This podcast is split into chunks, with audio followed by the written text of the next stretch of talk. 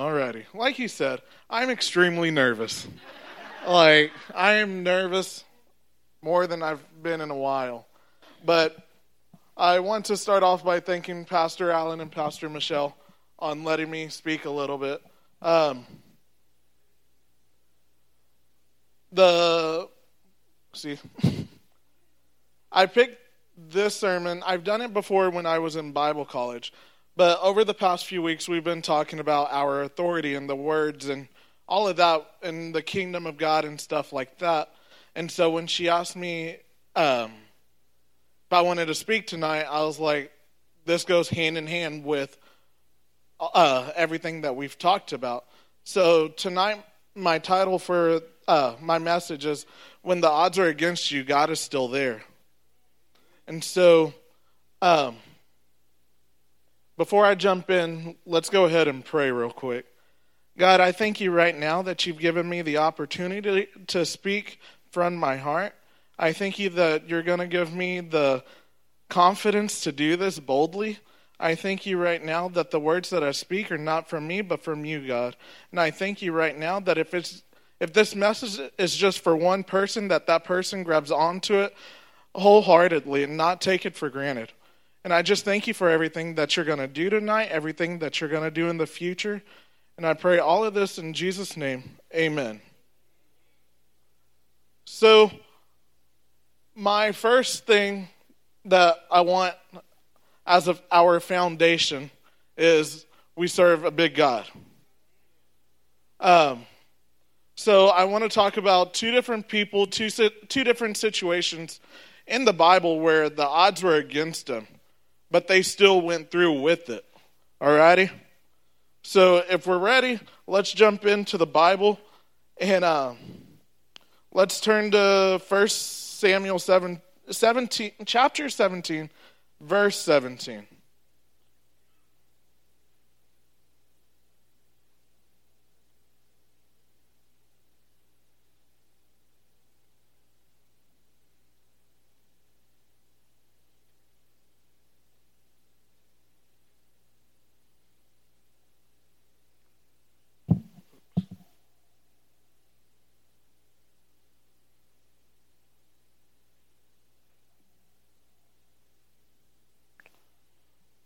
Ready?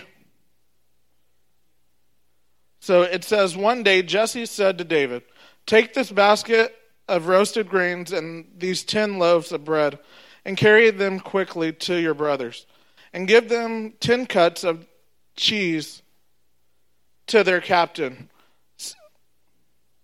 Yeah, give these ten cuts of cheese to their captains. See how your brothers are getting along, and bring back a report so on how they're doing.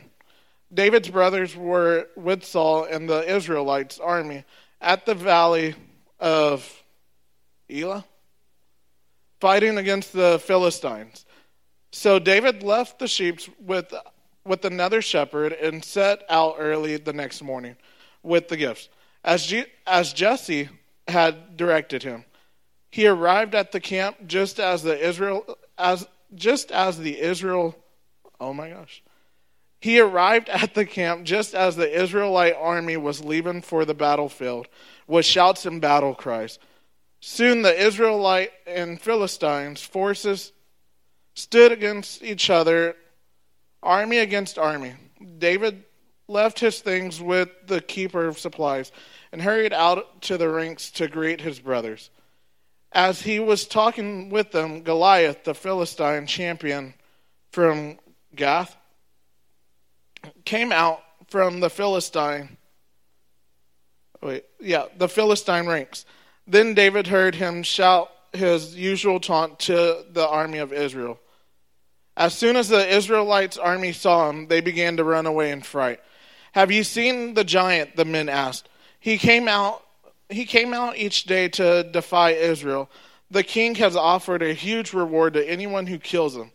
He will give any he will give that man one of his daughters for a wife, and the and the man's entire family will be exempt from paying taxes.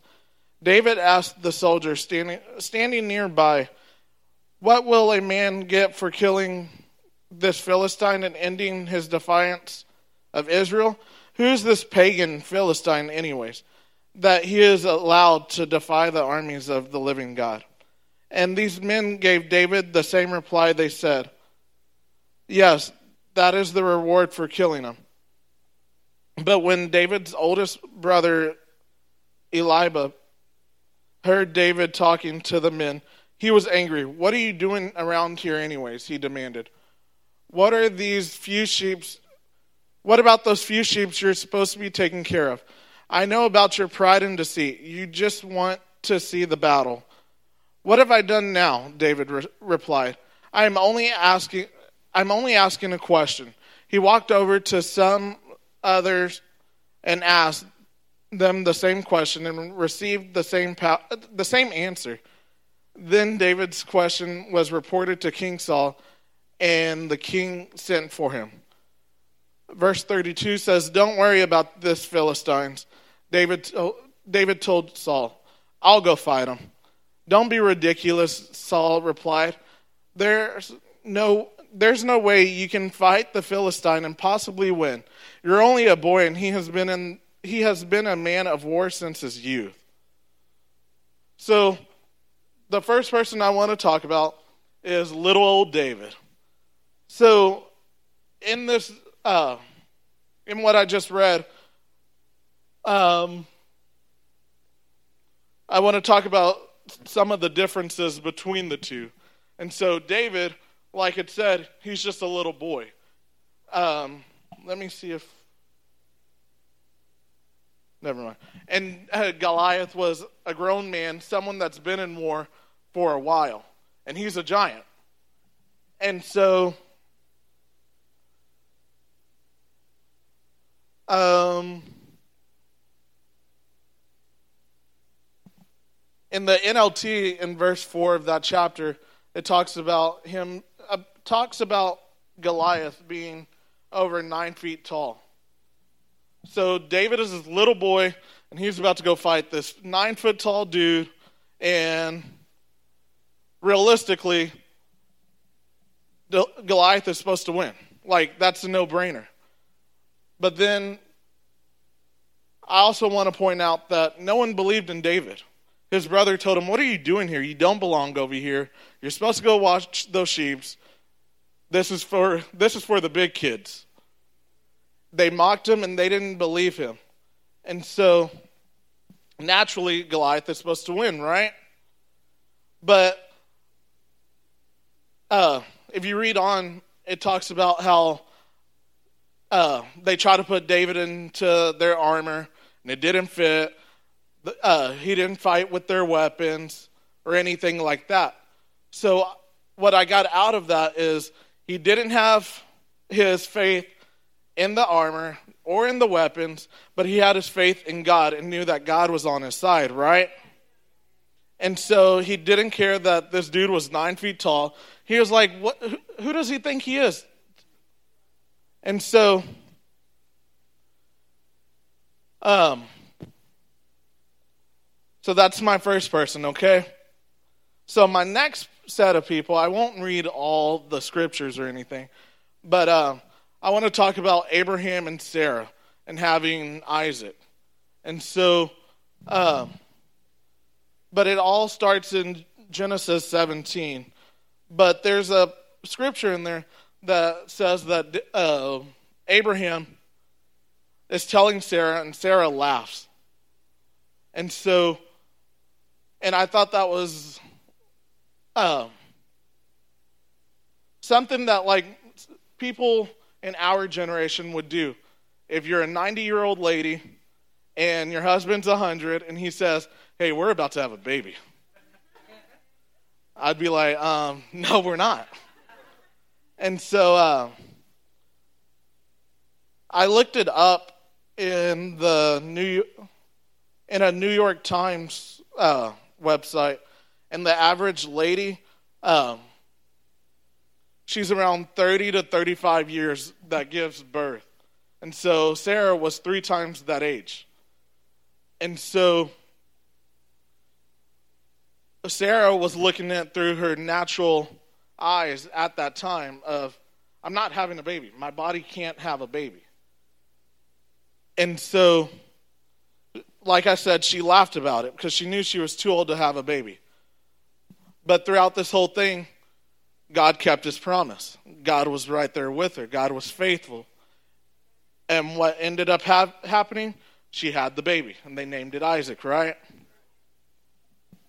So I took this a little bit personal because I thought about what it, what are the responses that she got if she went and told her friends or family, "Hey, God promised me that I'm about to have a baby." I thought about if like I said earlier, if someone came up to me and said, "Oh, I'm 90 years old and I'm about to have a baby." I'm going to question her. I'm going to think she's a loony person because she's 90 years old and that's not possible. But that was a promise that or that was a promise that God gave her. God didn't give anybody else that promise besides her and Abraham. So what I took out of that was God may give me some promises that other people are going to think I'm crazy for believing in that. But I got to hold on to that promise because He gave me that promise. It may not happen today, tomorrow, this year, but I'm going to hold on to that promise until I see it come forth. And once it does come forth, I'm going to give thanks. Right? So if God gives you a promise, hold on to that promise until you see it come forth. Um, and so that brought me into another uh, thought of um, let me see.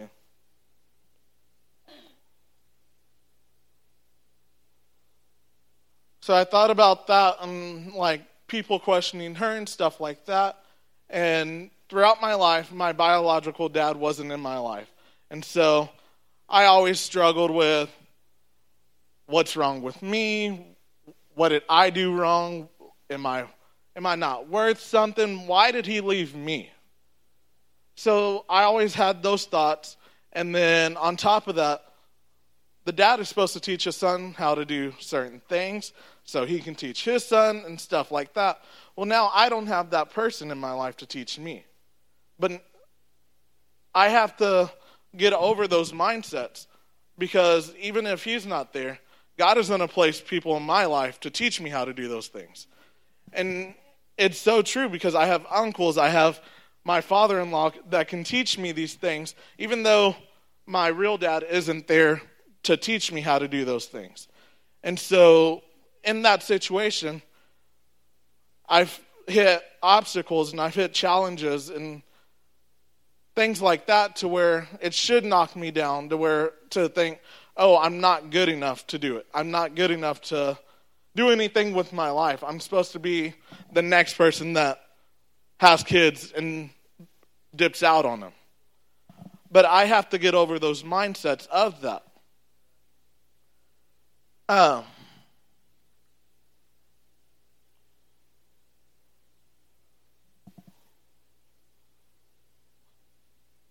but um,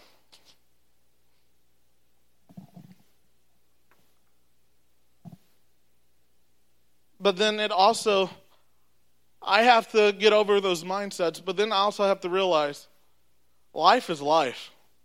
It's up to you what you can do with it. Some people may have the best life, may have both parents in their household and have the perfect life growing up. But for me, I didn't have both my biological mom and my real dad in my life. I have to make that decision of that's not going to hold me back that's not going to put me in that same category, even though I have other people telling me, hey, you're going to be like your dad. Hey, you're not going to amount up to anything. And throughout the Bible, it never tells you that life is going to be an easy journey. It never tells you, oh, once you become a Christian, it's going to be all rainbows and sunshines. But throughout the Bible, you can see where God tells you, hey, it's going to be a bumpy road, but I got you. It's going to be a struggle, but I'm going to send the Holy Spirit to be there with you. Um, oh. But um, and so he tells you that it's going to be a struggle, but it also the Bible also gives you instructions on how to get through those obstacles. And some people say, "Well, I am dealing with this and you don't know what I'm going through." I may not know what you're going through, but the Bible knows and knows how to get through it. We talked uh, I think it was on forgiveness in youth. And uh, there's a scripture. I can't think of what it is, but uh, it tells you that you may get tempted with certain things, but God gives you a way out on everything. And so it may feel like, oh, I'm I've hit a challenge or I've hit an obstacle and I can't get through it. But the Bible says there's a way out. There's and so it's up to you to figure out, not to figure out because it's all in here, but it's up to you to open up this book and figure out, or not figure out, let me stop saying that, to read how to get through it and how read those instructions. Because when you turn on your faith and do what the Bible tells you to do, you're going to get past it. And so, um, let me see. So, I have two different words that I want to talk about real quick. And my first word is courage. Like I've said throughout this whole time, it's going to be a struggle. Life is going to be life. You're going to hit the good times where you're up and you're happy, but then you're going to hit some times where you feel like everything that could go wrong went wrong. But draw draw close to God because he's there with you. It talks about it in the Bible everywhere that God is with us. Um, my next word is faith. Don't put your faith anywhere else besides God. Um, even when the odds are against you, God is still there. God is still going to hold those promises. God still hold, God held his promise for Sarah and gave her that kid that he promised them. So, what I can get from that and what we can get from that is he's going to hold his promises for us. If he told us one thing, he's going to follow through with it. And so, but it's up to us to hold on to it. And you may feel like there's a big old giant in your way. And it may feel like you stepped over it but then there's another giant right there. And you may feel like it's the same giant that's coming, and it's coming. But if you hold those two words in and have courage to do it, and uh, have courage to say, God, it may be a,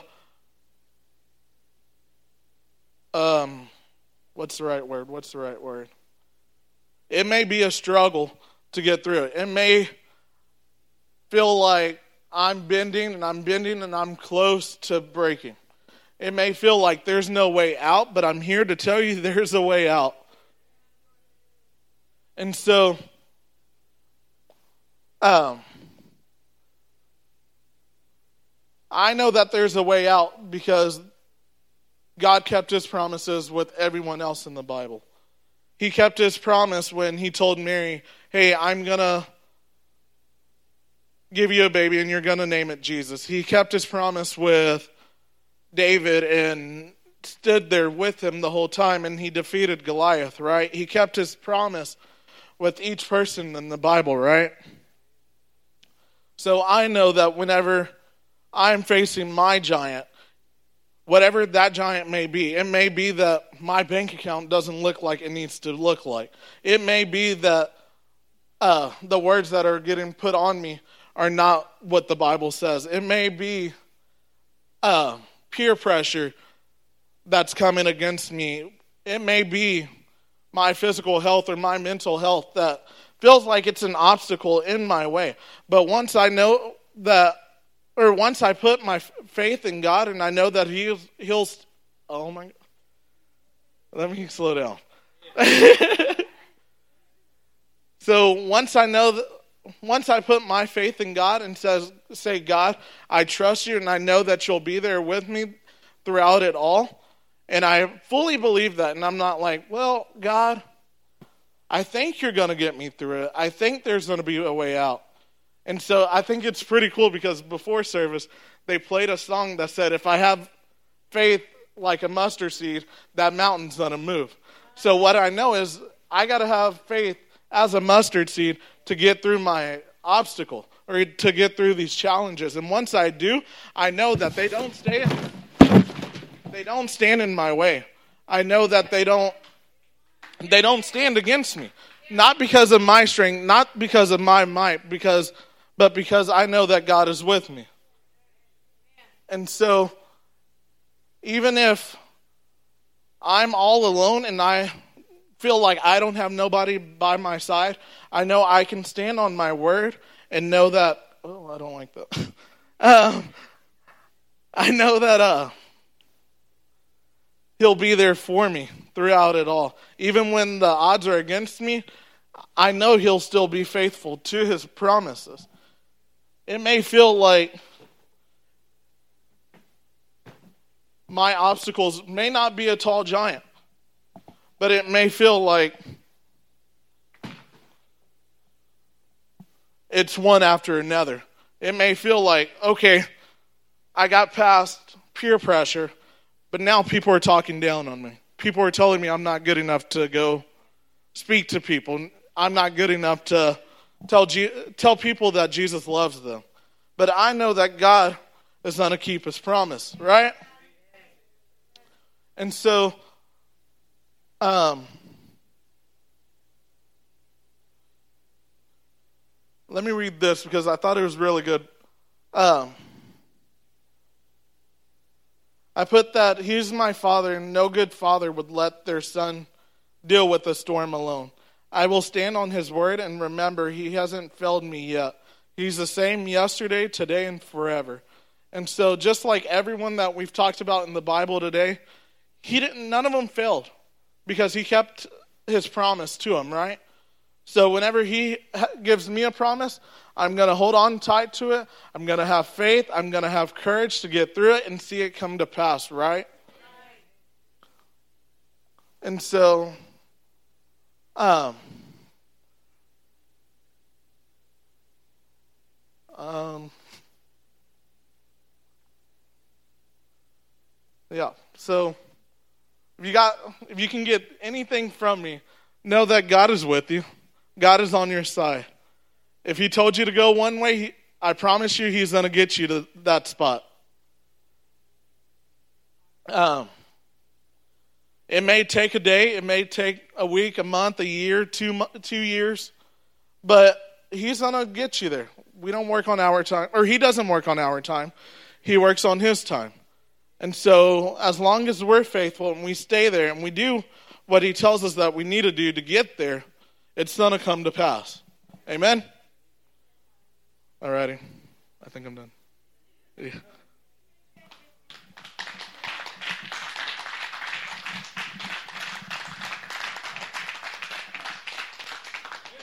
Good job, good job, good job.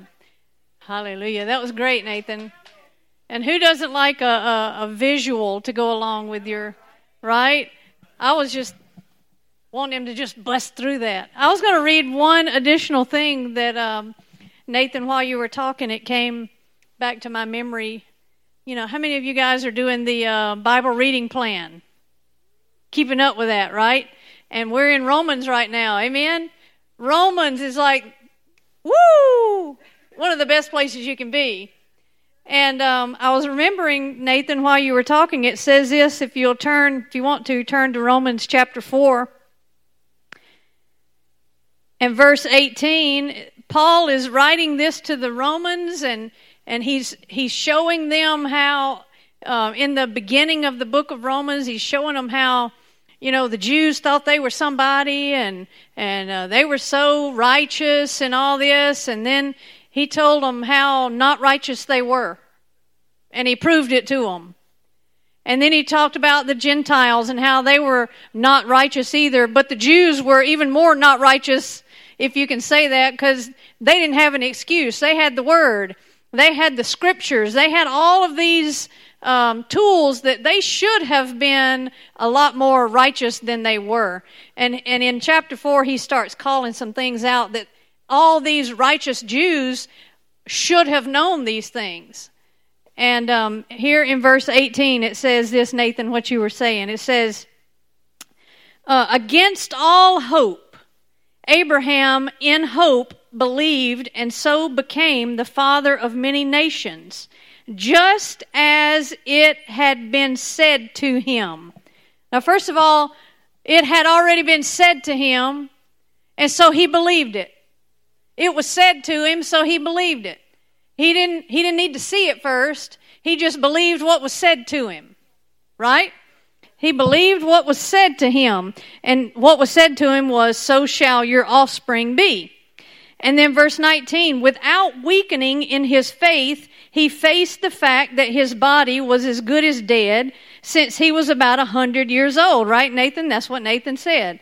You know, he's he's like most people would have been like, dude, I'm a hundred years old uh, you're 90 years old. This is, this is impossible. But it says, Abraham, without weakening in his faith, he faced the fact that his body was 100 years old. Like, okay, so what? Right? And that Sarah's womb was also dead. Now, verse 20, I, I wish y'all would memorize it because it goes right with what Nathan said.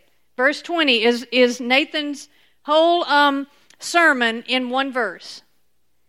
It says, Yet he did not waver through unbelief regarding the promise of God.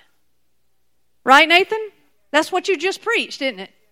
He did not, it says, he did not waver. How? How do you waver? You waver through unbelief. You waver by not believing what the Word says. Right, Nathan? That's what Nathan just told us. You got to believe what this word says. It says he did not waver through unbelief regarding what? The promises. The promises. If this word says it, you can believe it, you can count on it, you can take it to the bank. Right? And all that, what Nathan was saying, that's just the world. That's the world. That's not the promises of God. There is a promise for all of Nathan's boxes right here. There's a promise that's greater than that than that problem. Amen. Thank you, Nathan. That was amazing. Hallelujah. We could go on and read the rest of uh, uh, chapter four if y'all want to, but uh, it just it just confirms what Nathan was saying about Abraham is that you can't be walking around here doubting. Do you think David walked up with that slingshot when he was about to face Goliath and says, Man, I sure hope this works?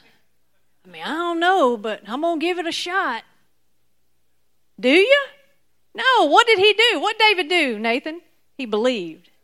He believed. He believed. He believed. He believed. And that's what we're supposed to do. Amen? Believe this word. Hallelujah. Thank you, Nathan. How many of you enjoyed Nathan's message? Very good, very, very good. Hallelujah. All right, well, we're going to pray, and uh, I want you guys to really come and encourage Nathan and tell him what you enjoyed about it and uh, give him some encouragement. Amen.